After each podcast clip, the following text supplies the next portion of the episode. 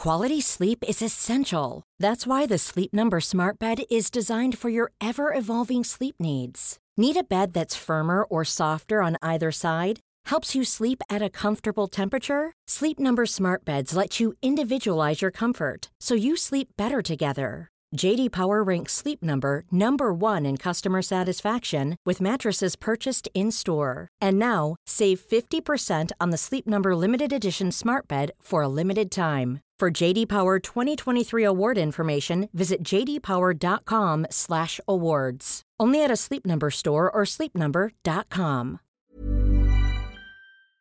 The Premier League All Access podcast is proud to be brought to you by Ladbrokes.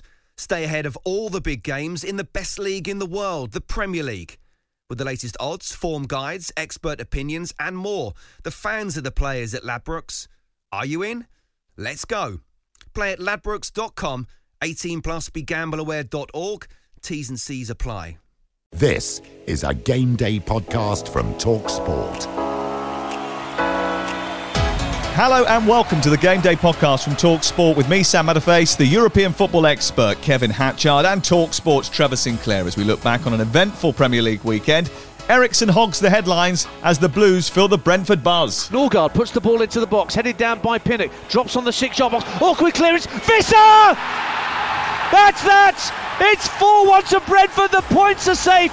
QMS Exodus. Liverpool and City post more wins ahead of their mega showdown. Manchester United meander. Villa are bitten by Wolves, and Kane pulls the strings as Spurs thrash Newcastle to ramp up the pressure on the Gunners. Lampard lambasts his Everton team as Michael is too keen, and Jesse's Leeds are up marching on together. VAR does its job, and another blank from Brighton and a nil from Norwich. All on the podcast that has so much energy it makes Antonio Conte look like he needs a Red Bull. It's the Game Day podcast from Talk Sport.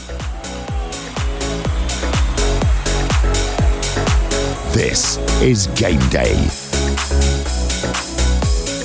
Hello, Trevor and Kevin. Uh, how, how, are you, Kevin? You're right. I'm going to inquire about your well-being very shortly. But Trevor played in a charity game today, so I'm just checking he's not too tired. Are you okay?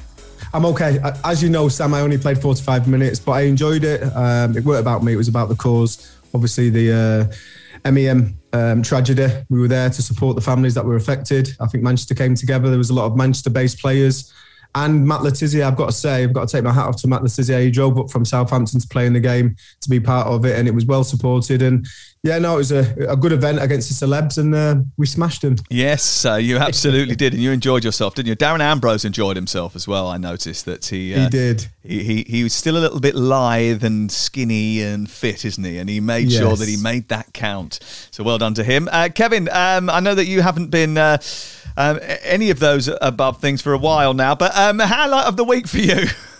I never was, Sam, if I'm honest. So uh, I'm, I'm, quite happy with that. Me neither, Nate. Uh, Don't Chris- worry about it. We're, on the different side of the, the microphone. It's okay for us. yeah, and there's a good reason for that. Yeah. Um, it's an obvious answer, but Christian Eriksen, I mean, what an extraordinary sequence of events because not only getting that goal against Chelsea and what was an amazing win, but the way he performed for Denmark against the Netherlands. And what is great about it is that obviously it's a great story, you know, him coming back so quickly after collapsing on the pitch in the way that he did. Obviously, he wasn't able to play in Italy because of the mini defibrillator he's got, so he had to readjust in that regard. But it's the fact he's there on merit. This is the proper old school Christian Eriksen. This is brilliant. the guy who's in the team on sentiment. He's playing brilliantly. He's made a tangible impact on what Brentford have done. And it's like he's never been away for Denmark. So brilliant to see. Um, I think we have to acknowledge, even though it happened in a losing game, Antonio Rudiger's thunderbolt strike should have got extra points as it was that good. Uh, it should have been awarded two goals. Um, right, okay, should we get to the bridge where all the headlines were made? Well, there's no doubting that these two Thomases are much beloved by their respective fan bases. Antonio Rudiger's going to have another go for goal here. Rudiger, oh, what a goal! What a hit from Antonio Rudiger! Fully 35 yards out. But here come Brentford again, and Mbeumo lays it off to Janelt. Oh, what an equaliser! Vitaly Janelt within a minute of going behind. Brentford a level. Christian Eriksen scores his first goal for Brentford, and he turns it around against Chelsea. Toney into the area for Janelt who's onside. Plays it over Mendy. Oh, that's magnificent. Absolutely magnificent. Norgard puts the ball into the box, headed down by Pinnock. Drops on the six yard box. Awkward clearance. Wissa! That's that! It's 4 1 to Brentford. The points are safe. And there goes the full time whistle. One of the greatest days in Brentford's modern day history. They win at Stamford Bridge for the first time since 1939 by four goals to one. Chelsea's winning run is over, well beaten by Brentford, whose tactics and game plan was spot on. They said after the game they knew that they would have more legs than Chelsea towards the end of the match, and after taking a bit of punishment, they struck three times in 10 minutes. And uh, Trevor, they took the game away from Chelsea. They did. Um, I was really impressed with them. I have been with Thomas. Um, Frank and, and, and the, the, team and how they um, have got a fantastic team spirit. They work hard for each other, very willing runners, and it was. I mean, there was a lot of jeopardy in this game early on, uh, but once they got the the equaliser, I just thought they went from strength to strength. They started to believe in themselves. Remember, this was a, a London derby, and it seemed like Chelsea had forgotten that. And the second goal in particular, you know, I seen Ziyech, and it's, it's almost a schoolboy error trying to compete with the first ball against somebody who's physically a lot stronger than you. And as soon as he got wrong side, Christian Eriksen, as he as top players do, realised the, the the, the danger or the opportunity. And uh, made sure he got strides. I also thought uh, Kante made a mistake on that initial goal because if he would have stayed central, I feel Alonso would have got across and been out. And it was from a, a bit of an acute angle where he would have been taking the initial dreadful defending Kante, all round, wasn't it? It was like they were. They were yeah, it was like kids in a playground gravitating towards the ball. Poor it was poor. But what what result? What performance? What scoreline? And uh, you know, like Kevin said, uh, Eriksen, what a story! Seriously. How much do you think the ever increasing noise off the pitch is affecting the team on it, Kevin? Talk over the takeover. Uh, protests at the ground. Thomas Tuchel's wife filing for divorce in the last week as well. Do you think all that has a bit of an impact, or, or do you think it's a bit of a one off? I think it does to some extent, but Thomas Tuchel's been very, very clear about this that they can't use it as an excuse. You know, he sets the tone from the top of the club, and I think he hasn't allowed the players uh, that kind of get out of jail free card. And I think he's right to set that tone. These are very talented players. These are players who will expect to perform well against Real Madrid in the Champions League in a few days' time. I think you get these games sometimes after international breaks where players aren't quite at it, a little bit more sloppy than they usually would be. And actually, Brentford just took the opportunity and ran with it. I thought Bryan and Mbeumo was sensational uh, you know, showing that forwards can't always be judged on the number of goals they score. Sometimes it's about, you know, how quickly they break and what they make for other players. And he was brilliant. Yeah, so, and Toney as well. Toney, I thought, played brilliantly yeah, too. Absolutely. So I think it's a mix of factors, really. I think actually, apart from the background noise, I think it was really Chelsea having 10 minutes where they were very sloppy and suddenly Brentford seeing that gap and absolutely racing through it. Yeah, they really did. Um, Lukaku and Werner haven't raced through any gaps for a very long time. Disappointing again. But what shone for Chelsea was Kai Havertz. He is their first choice striker now, isn't he, Trevor? He is. I think his movement, he's very clever. He's, he's, a, he's a player with a lot of culture, the way that he receives the ball and holds it up and his link up play. Um, and, you know, he comes up with critical goals for them, you know, the European Champions League final, um, amongst others. Um, he, he, seems to be their favoured number nine. Um, it doesn't look good for Lukaku because the way they play, they don't play to Lukaku's strengths. We've said this before on the podcast. And um, I'm not sure how long he's going to be there at the end of the season because if you're not gonna if you're gonna play a six foot four, six foot five centre forward who likes running in behind and who likes getting onto the box into the box for to, to get on the end of crosses, you've got to play for them strengths. And unfortunately, Chelsea are not doing that under Thomas Tuchel. Not right now. Okay. This is the time for lovemaking. It is indeed because Kevin is going to give us a little bit of love for Kai Havertz. Go on, you can do it. Yeah, you, you read that situation very well indeed, Sam, because I am. Because what's great to see is that when he arrived at Chelsea, they didn't seem to quite know what they wanted to do with him. They either played him in a kind of wider role, kind of floating around behind the strikers. And I think Trevor's absolutely right. I think in that centre forwards position, he has the skill set. He can attack the ball in the air if necessary. He times his runs into the box ever so well. He doesn't look the strongest, but I think he's stronger than people believe. And I think he's improving that part of his game. He has the intelligence to hold the ball up. He's got the passing range to drop a bit deeper and play people in. So I think there's real excitement, not just at Chelsea, but in Germany about the player that he's starting to become. And him nailing down a position is a big, big part of his development. Uh, let's uh, big up Brentford a little bit. 33 points they've got this season. They will stay up. Um, Eriksen obviously gets a spotlight, rightly so, but the whole team and the manager deserve credit there. So do those recruiting behind the scenes as well. Matthew Benham, the owner, they've created a great team and a top top culture and importantly a super tactical framework and they all carried out their jobs perfectly on Saturday afternoon. I was at the game at 12:30 which was live on Talksport. Liverpool 2-0 winners over Watford. Trevor, this was a, a case of being one of those matches that Liverpool fans have become accustomed to. Tense, tight, winning at a slow jog rather than the canter, getting the job done. Yeah, I thought they, were, they, managed the game really well. You know, you look at the stats in the game and the amount of shots they got on target, the amount of shots they stopped Watford getting off target. You know, they, I think Watford throughout the whole game only had two shots on target. Um, dominated possession, um, just really managed the game well. I think the goal by Jota just sums Jota up. Um, he, he, he's, he's, a, great player. He's technically, he's, he's got, got intensity about his game. He's got desire, but he's got a lot of bravery. And the amount of headers that he scores for quite a short guy um, I think you know it's, it's, a credit to him because he, he puts himself in there where you can get hurt, and that's what all top strikers do. And his goal was absolutely brilliant: the run, the cross, the timing, the contact, and absolutely no chance for the keeper. So I think he's been integral. But the, the recruitment at Liverpool, I think, is is behind all this. You know, the fact that they've been able to stay with Manchester City, just a point behind in the Premier League now. Um, I think the recruitment they've seen that they were short in a lot of areas, and the recruitment over the last 12 months has been outstanding. And yeah, I think they're gonna it's gonna go all the way. And it, obviously, the game on the 10th at the Etihad's a massive, massive game. But in the meantime, they're managing games, they're rotating the squad, and uh, Jurgen Klopp has learned from his mistakes or the mistake of the club by not having strength in depth. Yeah, and one of the things that um, uh, must be mentioned is the fact that the next two domestic games for Liverpool are the same as Manchester City. They're, they're each other. The next two domestic games, they've got the Champions League quarterfinals in between hand, uh, but that big FA Cup tie as well as the uh, the game next Sunday afternoon. But I just want to pick you up on the on, on the Watford thing. I actually thought that Watford should have got something out of the game. I don't think they'll ever get a chance at Anfield in the current situation that Liverpool are in, where they will ever get an opportunity to get a result at Liverpool like they did yesterday. João Pedro should have scored, no doubt. Uh, Cucho Hernandez actually had a free header at the near post in the first half. Jan Kucka, Juraj Kucka, should have scored in the first half as well. They had a number of opportunities that on any other day, if they'd converted, hey, they may well have poked the bear and Liverpool might have come out and been a little bit different. But actually, they gave up too many chances, didn't they, Kevin? If they do that against Manchester City, they'll, they'll be demolished.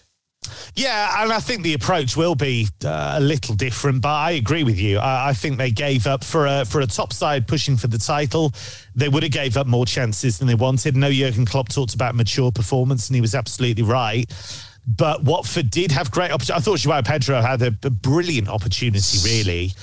A, a very rare lapse from Liverpool, and that was a huge opportunity. And if that goes in, you might well be right. Liverpool might come back and, and absolutely hammer them after that, but maybe not because this is the time in the season where things get really tense. Mm. And when you've got Manchester City setting the standard that they do, then every game, you know, every time you drop points, it feels like a defeat. So it was very important that Liverpool got through that. I've got a lot of time for Roy Hodgson in general. I thought he was very disingenuous about the penalty afterwards. I, really do. Roy Hodgson saying, This is not what VAR is for. No, Roy, this is exactly what VAR is for. Yeah, literally what it's for. Yeah, and, it. you know, you look at Kucka, it's a rugby tackle, simple as that, on Jota. And for him to say, Nobody appealed, what does that matter? that anybody appealed? Well, listen, if it's a foul, it's a foul. Dean Ashton said. We need to head in that way way. Yeah, and Dean Ashton said on, on air yesterday, well, yeah, but it was nowhere near the ball. Again, what does that matter? I mean, but obviously there is a sort of feeling amongst ex-professionals or whatever that that's a sort of a, that's a penalty that you should be able to get away with trevor is that how you felt about it as well not for me not for me and listen i you know there's been a, few occasions this season where penalties have been given it's gone to var they've overruled the on-field decision and and and, and given a penalty where i mean liverpool were involved in one of them I, I, but on this occasion, it's it's, it's just it's agricultural the challenge. You know, he had no reason to go into that challenge as he did. Um, it's a hundred percent penalty for me, and I think even though the players didn't um, remonstrate for the penalty, I think it was obvious when you look at the incident. It was certainly a penalty. So the referee got that right, or VAR got that right, and uh, yeah, I don't think Watford can really have any real complaints. And this uh, is why Thomas Tuchel used to put tennis balls in the hands of his players in training to discourage them from that, that yeah. kind of thing. So you couldn't grab opponents in training mm. to try and train them in that before games actually came up. Such a stupid thing to do from Juraj Kucka. I just didn't understand what he was hoping to achieve by that because it was such Ill a blatant rugby mm.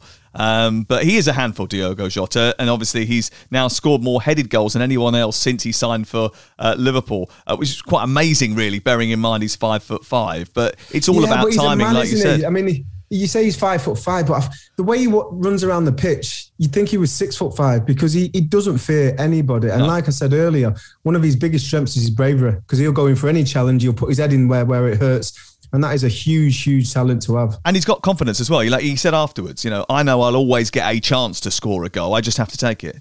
Yeah, for sure. And, and listen, his goal scoring record this season's outstanding. Um, and key goals as well. You know, you look at a lot of first goal scorers where there's a lot of jeopardy in the game. It could go either way. I think they're the players that stand up and, and be counted. And he's done that on so many occasions for Liverpool this season already. Uh, Super Kev, you're obviously going to be very excited about the next 27 days. Could be another eight games for Liverpool in that period. You're an out and out red. Um, do you think they can manage all of those fixtures? Yeah, I think they can for the for the reasons Trevor mentioned, the strength in depth and the recruitment. Because the one player you look, you looked at that Liverpool squad and thought, okay, the one player they don't have cover for really is Trent Alexander-Arnold. A because he's a right back, and B because he's just so unusual. I mean, there is no player I think in world football quite like him. So how on earth do you replace him? Well, you don't try and replace him like for like, but what you do do is you put Joe Gomez in that position, and I think the cross was sensational for Jota's goal. He put in another really dangerous cross as well. He's been given that license to get forwards, but by nature, he's a defender. And so that's great because you've got that ability to defend, but also he has technical quality, as we saw from that cross. So if he can stay fit, and we hope that he can because he's had so many injury problems and it's been really sad to see his career hampered in that way, mm. then that's going to be great. And I think there are so many battles all over the pitch in terms of who's going to get in that starting 11. It's great competition for places. Those two crosses that he sent into the box went into the penalty area swinging like a samurai sword, didn't they? They were razor sharp. They were cutting everything in front of them. Brilliant deliveries from uh, Joe Gomez that Trent Alexander Arnold would have been proud of. Um, Watford, they've got a rearranged fixture against Everton that hasn't been sorted yet, and they've got a big game against Burnley to come. Now, those two games probably will define their future, I think, Trevor. Yes, and I think the way Roy played against, say, Liverpool, he won't play against, he won't play that same tactics when he's playing them two sides because I think they need to be on the front foot a little bit more. Um, I've been impressed with the way that he's he's kind of made them a little bit more solid uh, in their all-round play. I think Watford needed that because they were too to play too expansive. You know, they've got talented players in the forward line, but if you're coming from two, three goals down all the time, it's never going to work. Um, so they've got that solid base, and I think they will be a little bit more on the front foot against them two sides because you can almost accept getting beat off Liverpool but going into them games when it's teams around you in that relegation battle, you've got to make sure you turn up and, and give a good account of yourselves and get the points in the bag. So really interesting games coming up for them, and and that's the kind of games that will define them. Um, what a disappointment for those who turned up at Turf Moor on Saturday afternoon. Not only did Burnley not really show up, but Manchester City were conservative in their approach too, not going hell for leather with a Champions League game upcoming in midweek. A pretty dull affair, Kevin, which City had won in 25 minutes it was as classic a Manchester City performance in the Premier League as you could wish to see. Because even the goals they scored, that switch that they have, and then they play it back from the far post, beautiful finishes from De Bruyne and Gundogan, and that was it all over within 25 minutes. And they're so good then at seeing that through. And Burnley, you're right, Sam, they were really strangely anemic. The press wasn't there, the intensity wasn't there. It was a very odd performance. I was looking at City's defensive numbers, only 18 goals conceded, but the XG, the, the expected goals against, shows that that's pretty much what they deserve because it's 21.8 so it's not that much more and they're keeping over 68% of possession. Mm. So they're not even allowing the opposition to have that ball and hurt them. Now, obviously, they don't play Liverpool very often, so that's going to be a completely different test. But they're so good at duffing up the lesser lights. It, yeah. It's very impressive to get that kind of consistency. They do strangle the life out of football matches, though, don't they? They get in front and that's it. Yeah. They, they're very good at just turning all the taps off and just keeping everything very dry. Uh, and that's a talent in a, in a way, isn't it? Well, of course it is. I mean, that takes a lot of hard work on the training ground. It, does, it takes yeah. a philosophy that everyone buys into. And um, the worst thing you can do against Manchester City is go behind early because they do start games trying to get that early goal. Because as soon as they've got that goal, like Kevin just mentioned, 18 goals conceded. I mean, it's ridiculous uh, in the, at this stage of the season. They'll be confident that they can see that game out, not by defending and having a deep block, by keeping the ball and and and just not allowing you to get any kind of possession. And when you do, that when when the ball's ball's turned over, them initial seconds, they go, they hump for the ball to win it back. And at, at times, that's when the team that they are pressing are most vulnerable because they've just started to expand and get into positions where they want to start an attack. They get after him, win the ball back, and that's when there's really a lot of gaps where Manchester City can punish teams. So, listen, control the controllables. That's what Pep wants. He wants to control games, and we're seeing it this season. And uh, what happens to the team with the best defence in the league, Trevor? You've already uh, told me this. They often win the league. Indeed, of course they do. Um, it did mean that victory for uh, Manchester City that Liverpool were only top for 150 minutes. Uh, the quotes from Pep Guardiola it's going to be a battle, and we're up for the battle. We have to feel the pressure, we have to handle it. What we did in the past when we won 14 games in a row, now we have to win eight. Otherwise, we will not be champions. Uh, Burnley have two vital games on the horizon as well, don't they? Relegation rivals Everton on Wednesday night. What a massive, massive game that is, Kevin. It is, and I have to say, I, am not surprised that Burnley have struggled because you look at the the strength of their squad, and it is a poor squad. There's there's no doubt about that.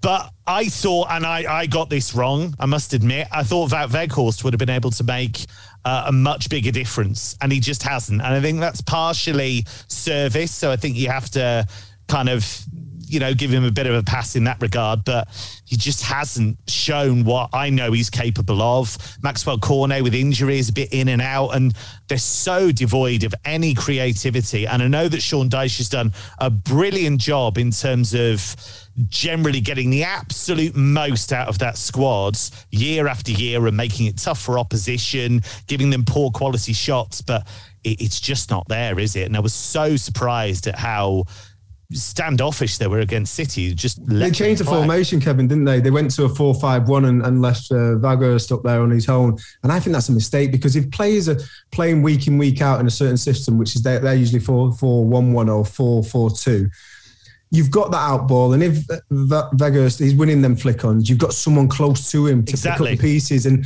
every time they won the ball, they look for that focal point. Yeah, they might have found him, but there was no one to get them second balls. And I think that, looking back on it, and I know hindsight's a great thing, but I think even Sean Dyche will look at that and think maybe that was a mistake. But it's one of them. What do you do? Do you, do you, have more men behind the ball, or do you have that support for the forward when you do get the ball? It's, it's very tricky when you're playing against. But he wants to play, Trevor. He Weghorst wants to play. Of course he does. I think the temptation is to look at him and think he's absolutely enormous. Just punt the ball long mm. to him. It's like what they but used actually, to do with Crouchy. They used to, everyone used to throw balls at Crouchy in the air, and actually he was much better on the feet with his yeah. feet than he was uh, in uh, in the air. And, and Weghorst is actually the same, isn't he? Yeah, he wants to combine. He wants to bring players in. And if he's got runners beyond him, that's great because he can tie up a defender and then play that through to the runner. But if you've got nobody running beyond, nobody can get on the flick on, nobody can benefit from his link up play, and he's just left up there on his own. Millions of people have lost weight with personalized plans from Noom, like Evan, who can't stand salads and still lost 50 pounds. Salads, generally, for most people, are the easy button, right? For me, that wasn't an option. I never really was a salad guy. That's just not who I am. But Noom worked for me. Get your personalized plan today at Noom.com. Real Noom user compensated to provide their story. In four weeks, the typical Noom user can expect to lose one to two pounds per week. Individual results may vary. Hiring for your small business? If you're not looking for professionals on LinkedIn, you're looking in the wrong place. That's like looking for your car keys in a fish tank. LinkedIn helps you hire professionals you can't find anywhere else, even those who aren't actively searching for a new job but might be open to the perfect role. In a given month, over 70% of LinkedIn users don't even visit other leading job sites. So start looking in the right place. With LinkedIn, you can hire professionals like a professional. Post your free job on linkedin.com slash achieve today. The Premier League All Access podcast is proud to be brought to you by Ladbrokes. There's a lot more to those 90 minutes than what goes down on the pitch. With the latest odds, form guides, and expert opinions, you'll know the score with Ladbrokes. Odds update on Talk Sport with Ladbrokes. Are you in? Let's go. Play at ladbrokes.com, 18 plus, begambleaware.org. T's and C's apply. Tottenham 5, Newcastle 1, Sunday afternoon entertainment. A brilliant second half from Tottenham. Saw Spurs finish Sunday in the top four. They snuck in on goal difference after Harry Kane pulled string after string. Trevor, what a fantastic second 45 that was from Spurs. Superb. I think um, they're starting to understand what Antonio Conte wants from them. I think that's the first time they've won three games on the spin for a while. Um, I thought the reaction was really good. Obviously, to go behind to that early goal by Schär. And then they just stuck to their principles, stuck to their beliefs and, and what they went into the game believing. And I thought they executed well. I think Harry Harry Kane, he, he didn't get on the score sheet, which is unbelievable if Spurs are scoring five. But I thought he was the best player on the pitch. You know, he, he just got in little pockets of space. His hold up plays, link up play, his passing range. And it, the more he plays, the more he's reminding me of Rooney because Rooney wasn't just a striker. Rooney had so many more facets to his game. And and Kane is d- displaying that week in, week out now, where we've seen him do it a couple of times early on in the season against Manchester City, but can he do that on a consistent level? He's starting to do that more. And I think the understanding around him is if he gets the ball to his feet and he can get turned, get on your bike because his passing range is sensational. So they're starting to have a lot of joy getting that consistency. They've been on a good run before the international break, and it was important that they carried that on today.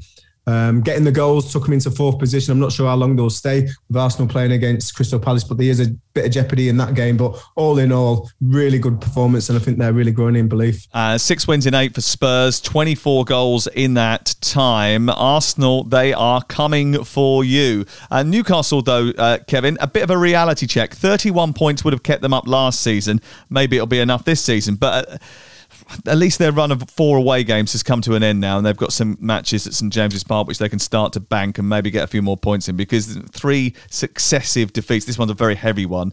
They're, that's going to sting a little bit. Yeah, it is. I think it's the nature of the defeat, isn't it? Because they, they actually looked quite solid for much of that first half, but fell apart completely in the second half. But that's kind of understandable to some extent. I think Spurs are one of the best teams in the league right now. Um, you're absolutely right about Kane right up there with Lewandowski in the number nine debate. I think I think that's fair to say. I think yeah. there was a spell when Lewandowski was ahead of him. I'm not sure that's the case anymore. Um, his performances have been sensational. I, I, I do find Bruno... was ahead of him in the first part of the season, mate. I mean, I think um, I, I, think Diego Diego Jota was ahead of him at the beginning of the season. Darren Ambrose had, a, a spell catching as well. up to do. Kane was definitely off the boil at the beginning of the campaign, but he's back yeah. on it now. I think that's fair to say. Um, I do find the Bruno Guimaraes situation a bit weird mm. with hmm. Newcastle. I'm really surprised that he hasn't started more games because the position they're in you'd think you'd want to integrate him for next season and give him, you know, regular starts and what have you. So I do, I do find, you know, it's like you've bought a luxury car and you're just leaving it in the garage for no. Well, Kevin, I say this about players. You know, when you come in with a reputation and then you get amongst a group of players that maybe there's a little bit more intensity, um, you've got to show it in training. You've got to almost yeah. earn your stripes. And I respect a manager for making him earn, earn his stripes because when he comes out the other side, if he if he has got the ability and he can prove that he's better than uh, Jonjo Shelvey week in week out, when he does come through that, he'll be a better player for it. And uh, yeah, I'm, I'm with uh, Eddie Howe for making him earn his stripes and earn that position because you know, if you start giving out like opportunities that where it's not, you start to lose the train changing room and you start to lose players and they think, well, why is he playing? I've just destroyed him in training. And a little bit like when we, I was talking yesterday at Old Trafford about Marcus Rashford. Mm. If Marcus Rashford was showing what he, what he should be yeah. showing in training, he would have started yesterday. That's obviously not happening because Ralph Rangnick wants to win. And if he thinks Rashford in the team will do that, so I think it's down to Guimaraes to start showing more in training and when he gets his opportunities and, and minutes. Keep your powder dry on Marcus Rashford. We'll get there. We'll get there. Uh, 2 p.m. on Sunday, uh, West Ham beat Everton by two goals to one. I actually think Everton. Were, I think Everton were quite unlucky in this game. One because Donny Van de Beek got injured in the warm up, so it disrupted their plans. Although Mason Holgate made an impact in the game when coming in um, from the start. But let's be completely honest about it. Their defence is shocking.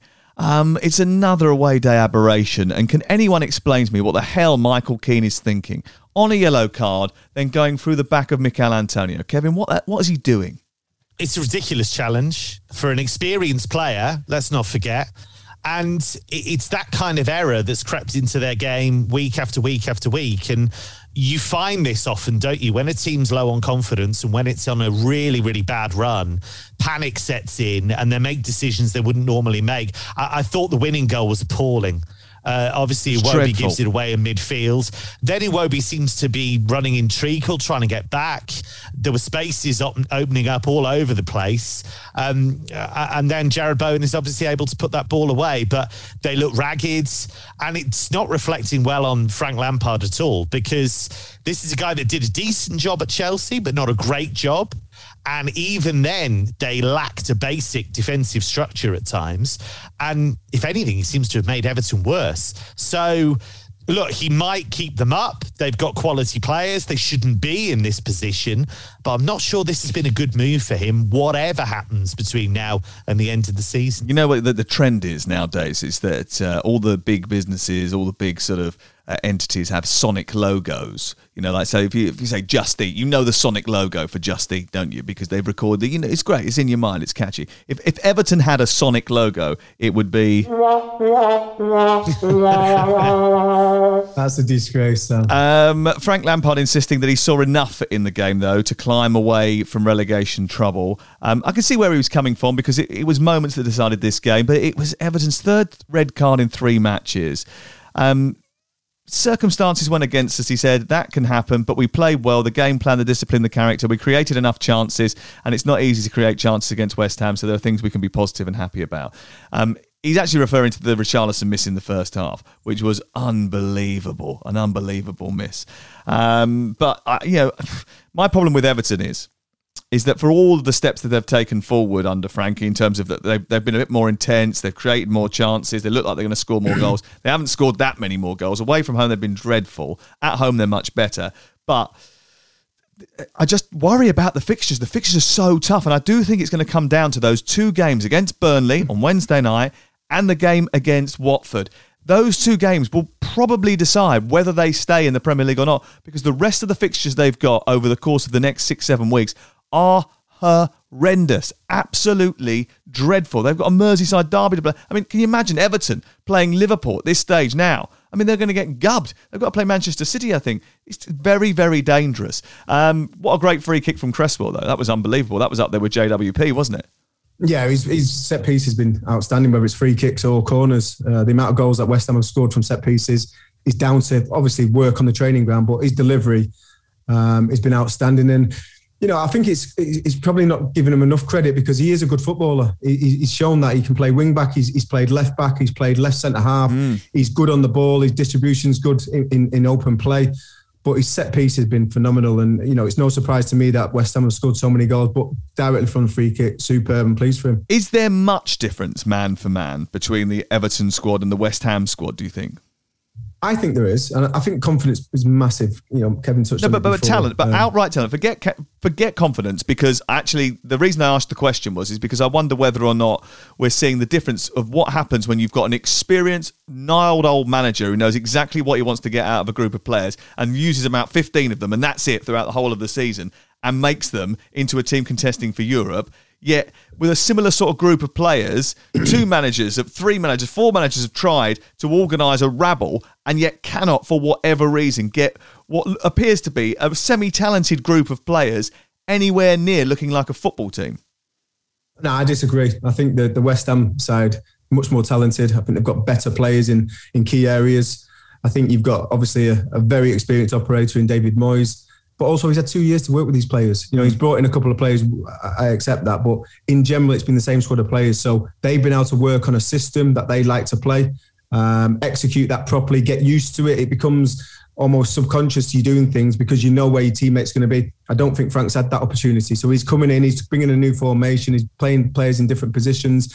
I actually thought Anthony Gordon has been superb this year. I couldn't I believe he, he, didn't start. So obviously Frank's not seen enough in training, but in general, you know, I think when you look at the Everton squad, especially defensively, you know, Mykolenko's not played an awful lot of football. There's been a lot of changes. I think they miss Yerry Mina because I think he is a, a real uh, leader at the back there and Definitely. obviously a very experienced international player as well. And listen, this is when you've got Jordan Pickford in goal as well. So if he wasn't there, I don't know what I wouldn't like to think where they would be in the table because he has made some outstanding saves for Everton this season. I actually think there's an element of truth in what you said there, Sam, because I think if you looked at that Everton squad and you said to David Moyes, Do you want any of those players? There are plenty he would take. He'd take Richarlison, he'd take Calvert Lewin, he'd take Allen, he might take Doucouré as well. You know, they've got quality, He'd probably take Pickford as well, actually, yeah. even though Fabianski's done a fine job for West Ham. So uh, the talent is there for Everton but they've had injuries. There's no question about that. But there is a a fragility there. Uh, uh, when things go wrong, fragility. they fall apart. Yeah, yeah absolutely. Yeah. And those things take a long, long time to fix. And you look at Arsenal, Mikel Arteta's slowly managing to do it, but that club culture was there for ages and it's taken years for him to to try and stamp out. And I think it's only really this season that, that he's largely been able to do that. So the players have to take a huge amount of responsibility. I think the talent's there but I haven't seen much of a step forward since the change. No, I, I, have, I, don't think I have. I, I, would love to tell you that Frank Lampard's gone in there. There's a clear direction of travel. They look much better. They're a bit unlucky. I don't think they are. I think they're still making the same mistakes they were making. Not only that, Kevin. There's been a big difference. Not only that, Kevin. You look at the signings that he made. You know, and I'm look, I'm looking, I'm thinking Dele Alli. We've not really seen the best of him for a couple of years. How much of uh, those did he actually made? He was signed on a Sunday, Frank Lampard, and the transfer window closed on the Monday. It wasn't yeah, like he had a, communication a going on up. before that. If they're going to give Frank the job, there's communication going, and he must have given it the green light. I just don't understand them signings because both players can't get in the team. They're not starting. Um, and if you can't get in the team in front of a Iwobi, without being disrespectful, I mean, I don't know what's going on at that football club, but you, you talk about the, the squad strength. I, I think West Ham are a much better team. And you look at the bench as well and, and players that are not even starting Yarmolenko, Vlasic, Diop, Noble, you know, Masuaku. They've got good players on the bench. They've got a good squad rotation at West Ham. I don't see that. I'm looking at the bench at Everton now and thinking, apart from Gordon, who probably should start, there's not much there. And, and I think that's a problem. And you look at the wage bill, I think it was about 15 million below Tottenham's wage bill that is a waste of funds. That is a waste of funds because they're not showing anything like that on the pitch. Uh, West Ham face Lyon on Talk Sport on Thursday night in the Europa League quarter-final. Good luck to them. We're looking forward to it. Right, okay, let's move on to Manchester United, who uh, drew 1-1 with Leicester City on Talk Sport at 5.30 this weekend. Uh, Trevor was at this game. What did you think of the decision to play without a striker? Um, are you a needs must or are you a no matter how disappointing Rashford has been, he should have played? Um, it's a difficult one because I think you've got to be on the ground, you've got to be on the training ground to see where his head's at and how he is training. Uh, is he coming in on time? Is he doing extra work? What's his performances like in training? Um, because his performances in games when he's had that bit part, when he's got minutes, it's not been great. No. So if that's anything to go by, he probably shouldn't have played. Um, but I can't understand why um, you've got a team like Manchester United, uh, and, and, I understand um, Ronaldo had, a, had an illness. Edinson picked up an injury playing for Uruguay in that qualification game. Again. Um, but you can't just do what Manchester City do and think it's just going to work and play no striker. They've worked so hard at being able to adapt to playing a system where you've got no striker, but anyone who ends up in that position, rotation, has certain roles to fill in when, when they're in that position of the pitch. I didn't know whether it was Pogba who's playing nine. I didn't know if it was Bruno who's playing nine. But all in all, they didn't have an outball. And a lot of the time, that's why it was easy for Leicester, one, to push up the pitch. And if I was Fofana and Evans, when that team sheet was was given in of the Manchester United side, I would have been like this. Oh my God, can't, I can't wait for this because I've not got anything to do. As long as I look after the ball, keep our shape right, we are going to have an easy afternoon. And actually, they had a very easy afternoon and we're unlucky, Leicester, not to win the game. Yeah, they were. Okay, let me ask you this question, Kevin, because um, I know that you're going to give me. Um, uh, a, a sort of, let's just say, a, a patriotic answer. Um, Ralf Rangnick has got the worst record of any Manchester United manager who has taken charge of 21 games. Look, no one has got the golden touch, but is he out of touch? And yes, this is the German national anthem, by the way. Look, I think what's happened. Uh, I am English, by the way. I should remind people of Yeah, that. I do work but you're in such German a football you're, quite a lot. You're such a germophile, aren't you? it's true. Um, look, I think he has not covered himself in glory. I I think there have been failures at every single level here. So what they've done is they have brought Ralf Rangnick in and initially said to him, we want you to try and get us through to the Champions League, and then you'll have this really obscure consultancy role for the next two years. so now they should fire him because they're not going to get to the Champions League, right? So what should have happened, really, is they should have either said to him, "Look, we're going to get a coach in." Who, who will do this? But what we want you to do is come in and be our director of football, and we want you to rebuild at various levels recruitment uh, how we what the philosophy is you know training ground you name it we want you to have that role and fix it. He did it at Hoffenheim. He did it at RB Leipzig. And I know people say They're "Oh, well, tiny not little Manchester." clubs. Yeah, but the difference is right. I, I, I accept that argument. That of course it's a completely different club, but the principles are the same. Yeah. It is about how do you get the right recruitment? Who are you trying to recruit? Where are you looking for that recruitment? All of these things, they're still applicable. Uh, great, but he's not doing that job, is he? He's not doing that job. He's doing the Exactly. on-field coaching job, and he has never been. That's never really been his role ever, really. So It's, it's still not his role. I think he's got an American coach there that's coaching the players. Um, I was speaking to a few of the boys today at the game, um, and yeah, the American coach is doing a lot of the on-pitch coaching, and the boys are not really having him. I've got to be honest, and you know, I, I agree with Kevin. The principles are correct. You know, if you want to change the flow, the, the, the direction of Manchester United Football Club, you have to start at the top, and you have to start by giving a director of football the, the role, and that director of football. Has, has got his own style of football. What he But wants to see United believe happening. they're already doing that with John Murtough and Darren Fletcher. You, I know you don't agree. I know you don't yeah. agree with the appointment of these people, but they believe that they've already got those people in place. So what's the consultancy? What is that for? best in class then? It's Just to get him there, isn't it? It was just to get him there, to get someone in. It's a nonsense because what they've It is. done It's is they've Manchester United. actually- Everything they do is a nonsense. They've signed they signed players that don't fit into any system whatsoever. They throw money at Cristiano Ronaldo when they the last thing they actually needed was Cristiano Ronaldo this Yeah. year, Yeah. right? The last thing they needed because they couldn't have they could no one to manage him and he doesn't fit into the way they they play their football, right? So, but because he was going to go to Manchester City, they just thought, oh, oh, oh we we bet we better have him because otherwise he's going to damage our brand. Forget the brand. You weren't going to have a brand in 10 years. You're going to be Liverpool 2003 if you're not careful, where they haven't won a title for 15 years.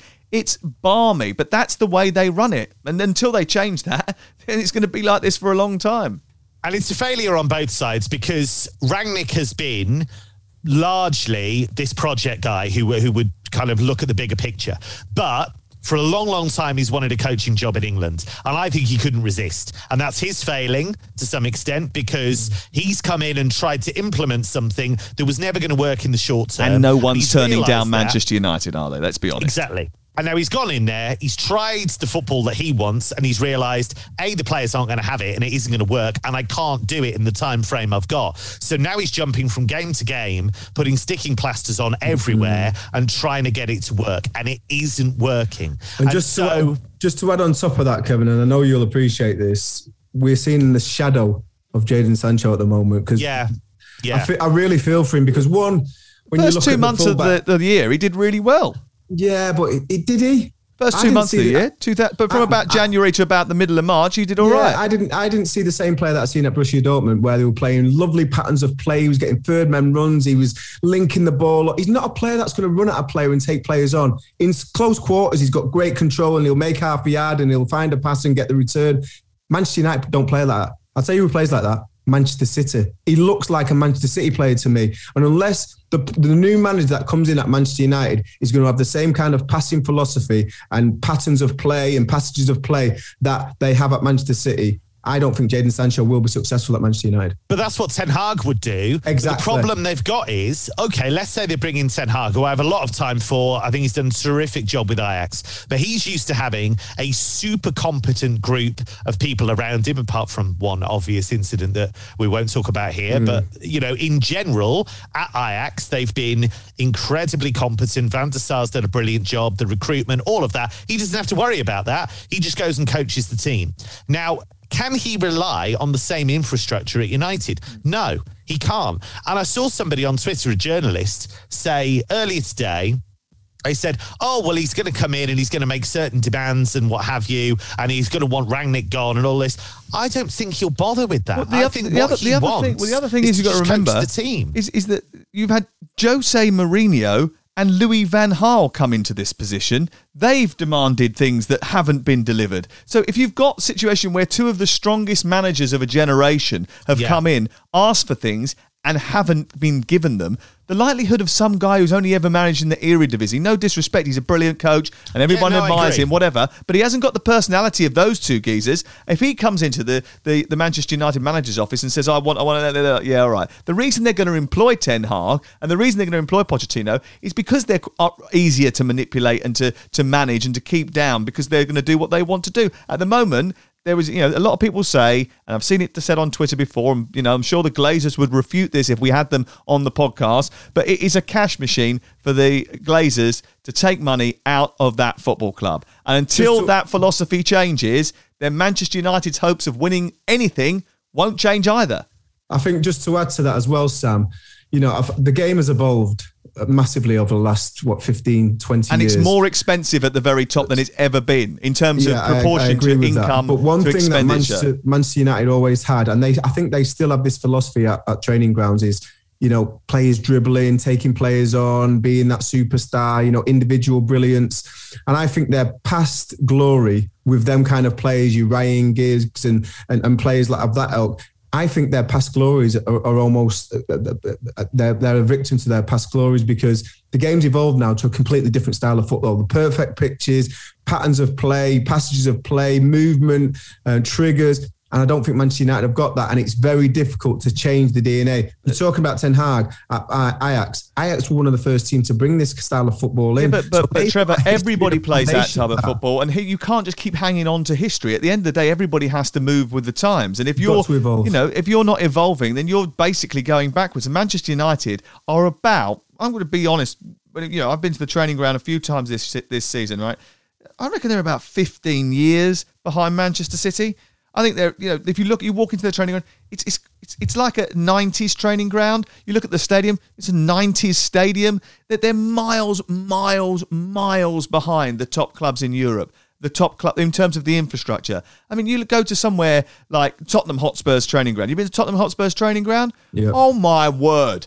I mean, that is a proper training ground. Their stadium is a proper stadium. Okay, they haven't got things right on the pitch yet, Tottenham. But if they were to get things right on the pitch, by the way, they'd be a super club because they've got everything there. Mm. They've got all the organisation behind the scenes. Actually, they don't spend enough on their talent. They've spent a lot on their infrastructure. Whereas Manchester United have spent far too much on talent they don't actually need. And not enough on infrastructure. And getting that balance right is really key. Anyway, we've gone on about Manchester United far too much. We didn't even mention the fact that Leicester thought they should have won it with Maddison yeah. at the end. Only actually, when you look at the VAR, it was the right call, wasn't it? Wasn't it? Anyone's going to disagree with that? Yeah, no, no I thought it was the right decision. Uh, I, thought it was interesting that Brendan Rodgers was saying, "Oh, Varane's used his experience." No, he's just got tripped over. Just got kicked. That's, that's all he was. Yeah. I thought they played ever so well though, and they've been much more much solid better. in the last few weeks. It helps when you have your best defenders yeah. back, doesn't it? Yeah. yeah. Fofana and Evans. A bit of a difference. I've just got to give a special, special little mention to James Maddison, best player on the park. I mean, his spatial yeah. awareness, his passing range, his crossing.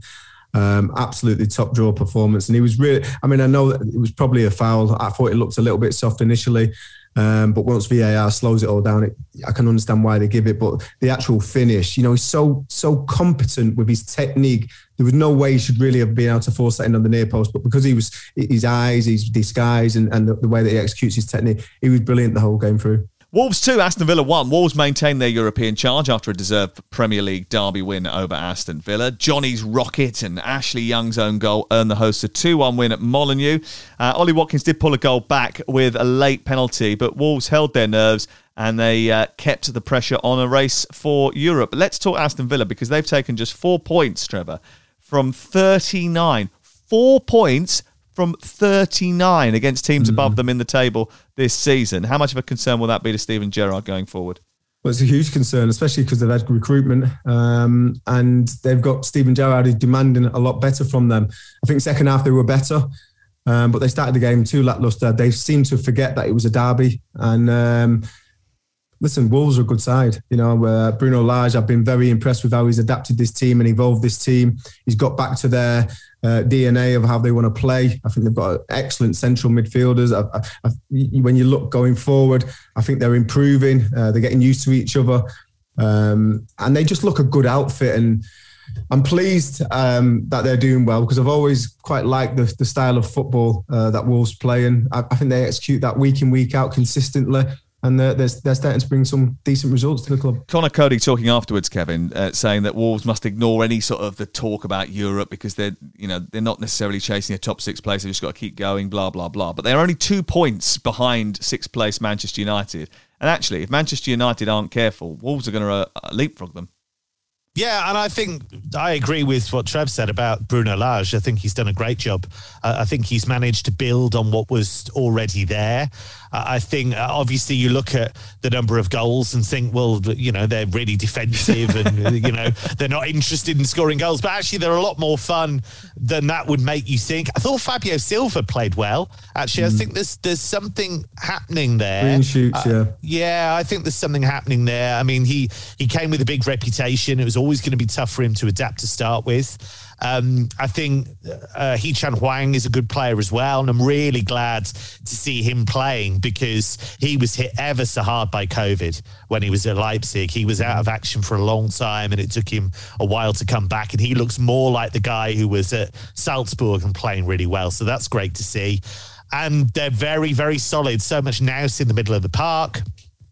Think maybe top six is a bit of a stretch for them maybe squad wise if they lose a couple of players. But yeah. I think he's done whatever happens. I think he's done a great job. Villa.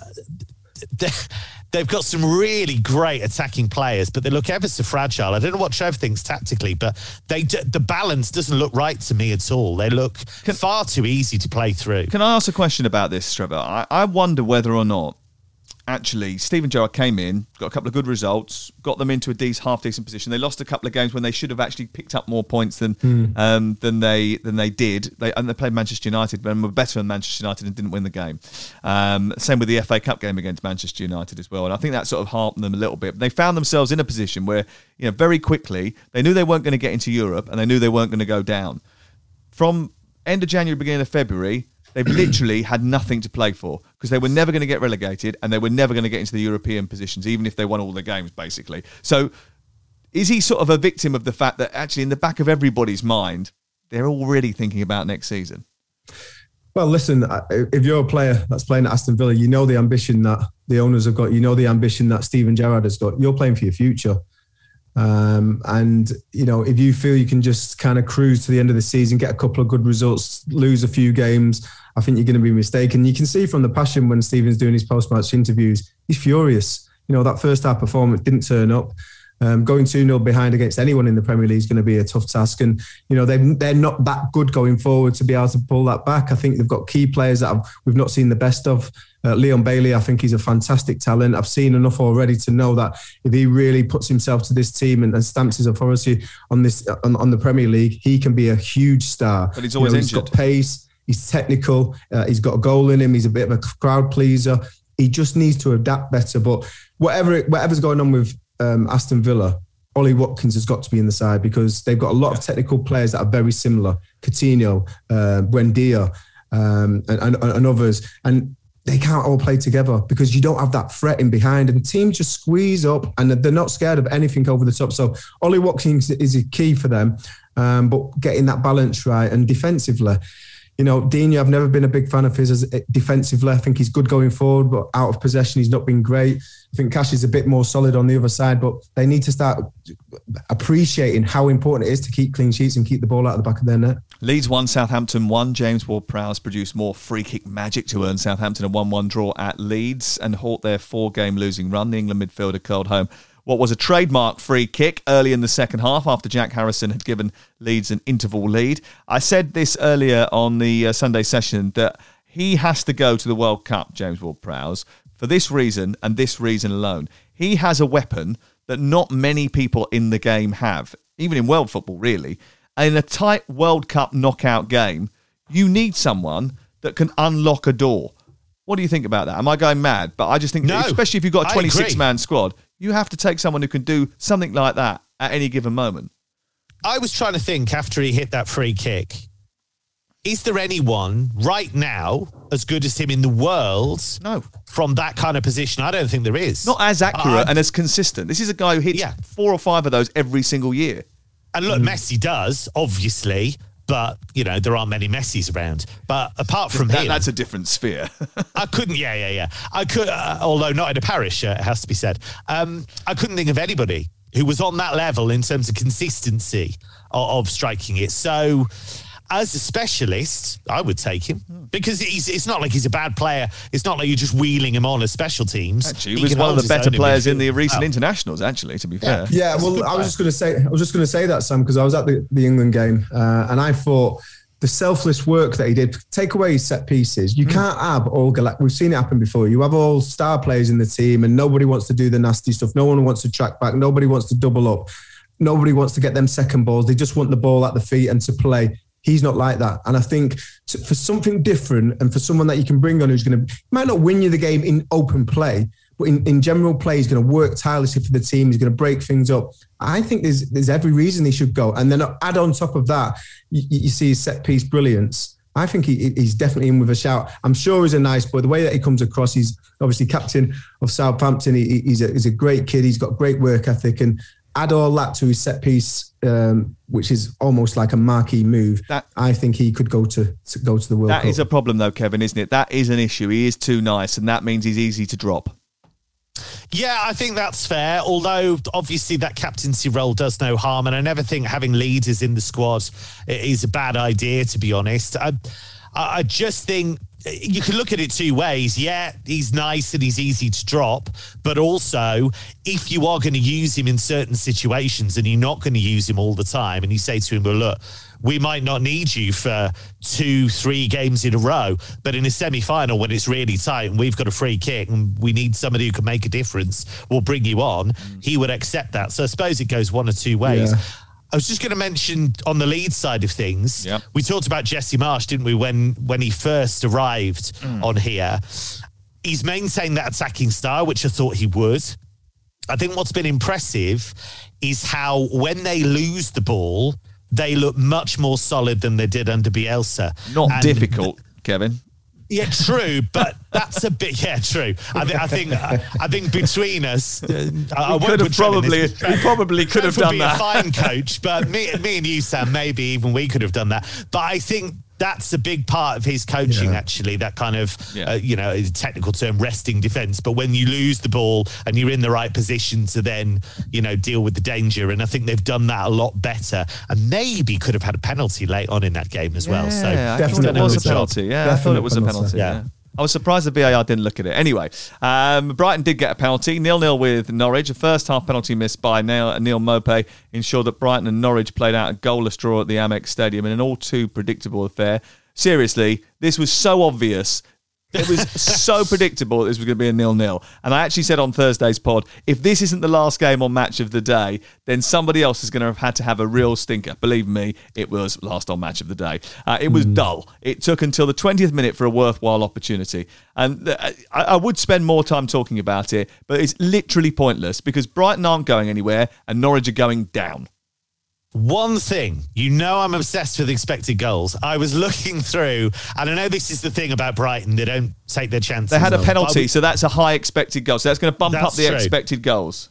But I was staggered when I looked through. So I thought, right, how long has this actually gone on for? So I went back through a few seasons. Two years at least. Now, so one goal in the last seven games, as we know. So they're, according to one of the data providers, so I used the same data provider for the whole thing. So this season, 26 goals. The expected goals figure is 40.6. That's, a massive differential. Last season, 40 goals from 56.7 XG. And the season before, 39 goals from 53 XG. So Literally, you could put you Glenn Murray up front now, and they'd still be 10 places higher up the table. You add all that up and you're looking at a difference of about 50 goals over the three seasons. Wow. Now, that is, and it's not, funnily enough, the temptation is to look at Maupay and think, ah, it's all his fault. It's the striker. He's actually scored eight goals and is more or less in line with his personal expected goals figure. So it's the whole team. Yeah. And so. Yeah, but you say I that. You love say Graham that. Potter Hold on. Let's go back to that. Let's hold on to Maupay, right? But the difference Premier is striker. the difference with Maupay is is he misses a penalty and then he scores a worldie from outside the Yeah. box or a volley, which is a low expected goals uh, ratio. But that's a problem. So he sort of That's a balances it problem for- out with ridiculous sort of extremes. He misses Yeah. tap-ins but scores wonderful goals. But this is him. He's he's a great. He's a scorer of great goals, and he's not a great goal scorer. Yeah. And, you- And that's not if what you're- they need. If you're relying on someone to be getting 15, 20 goals a season, he's not your man. Yeah, and need- that's where literally Brighton are falling short. We need we needed that little, we needed that this little 'cause they- cliche there, Trev. Well done, thank you. But they do data all the time. That's what they're built Yeah, on. they you know, do, they're they're, built they're- data. the owner. They know this. Is all about data. We know they know it. How do you, You solve put it? literally the whole summer budget into one striker. Yeah. yeah. I know that phrase because I've, it's been aimed at me a few times. so. Oh, I was wondering how long it would take him to bring up his overhead kick. Here we go. Uh, right, listen, uh, thanks for uh, coming on and joining us, Trevor. Appreciate that. And Kevin, Pleasure. too. Uh, if both teams uh, could lose this one, they would have, is what I said on uh, Thursday about this Brighton Norwich game, and it, it came true. But then again, I don't think I was the only one to predict that. Uh, Trevor, thank you very much. Kevin, thank you very much. We'll see you all again on Thursday uh, when we preview all the weekend's footballing action. A big weekend as well, it is next week, because I think there's a small matter Manchester City against Liverpool. Stick around on Talk Biggest Sport rivalry in English football. now ish. Right, right now. Right, right this moment, yeah.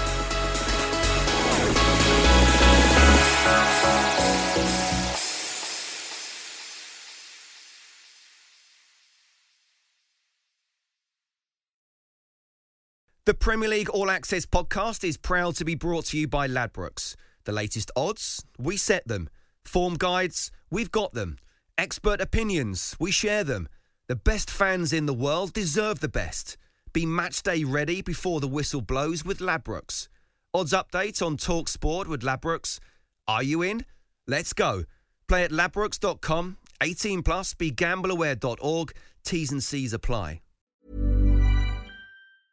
Ever catch yourself eating the same flavorless dinner three days in a row? Dreaming of something better? Well, HelloFresh is your guilt-free dream come true, baby. It's me, Keke Palmer. Let's wake up those taste buds with hot, juicy pecan-crusted chicken or garlic butter shrimp scampi. Mm. Hello Fresh. Stop dreaming of all the delicious possibilities and dig in at HelloFresh.com. Let's get this dinner party started.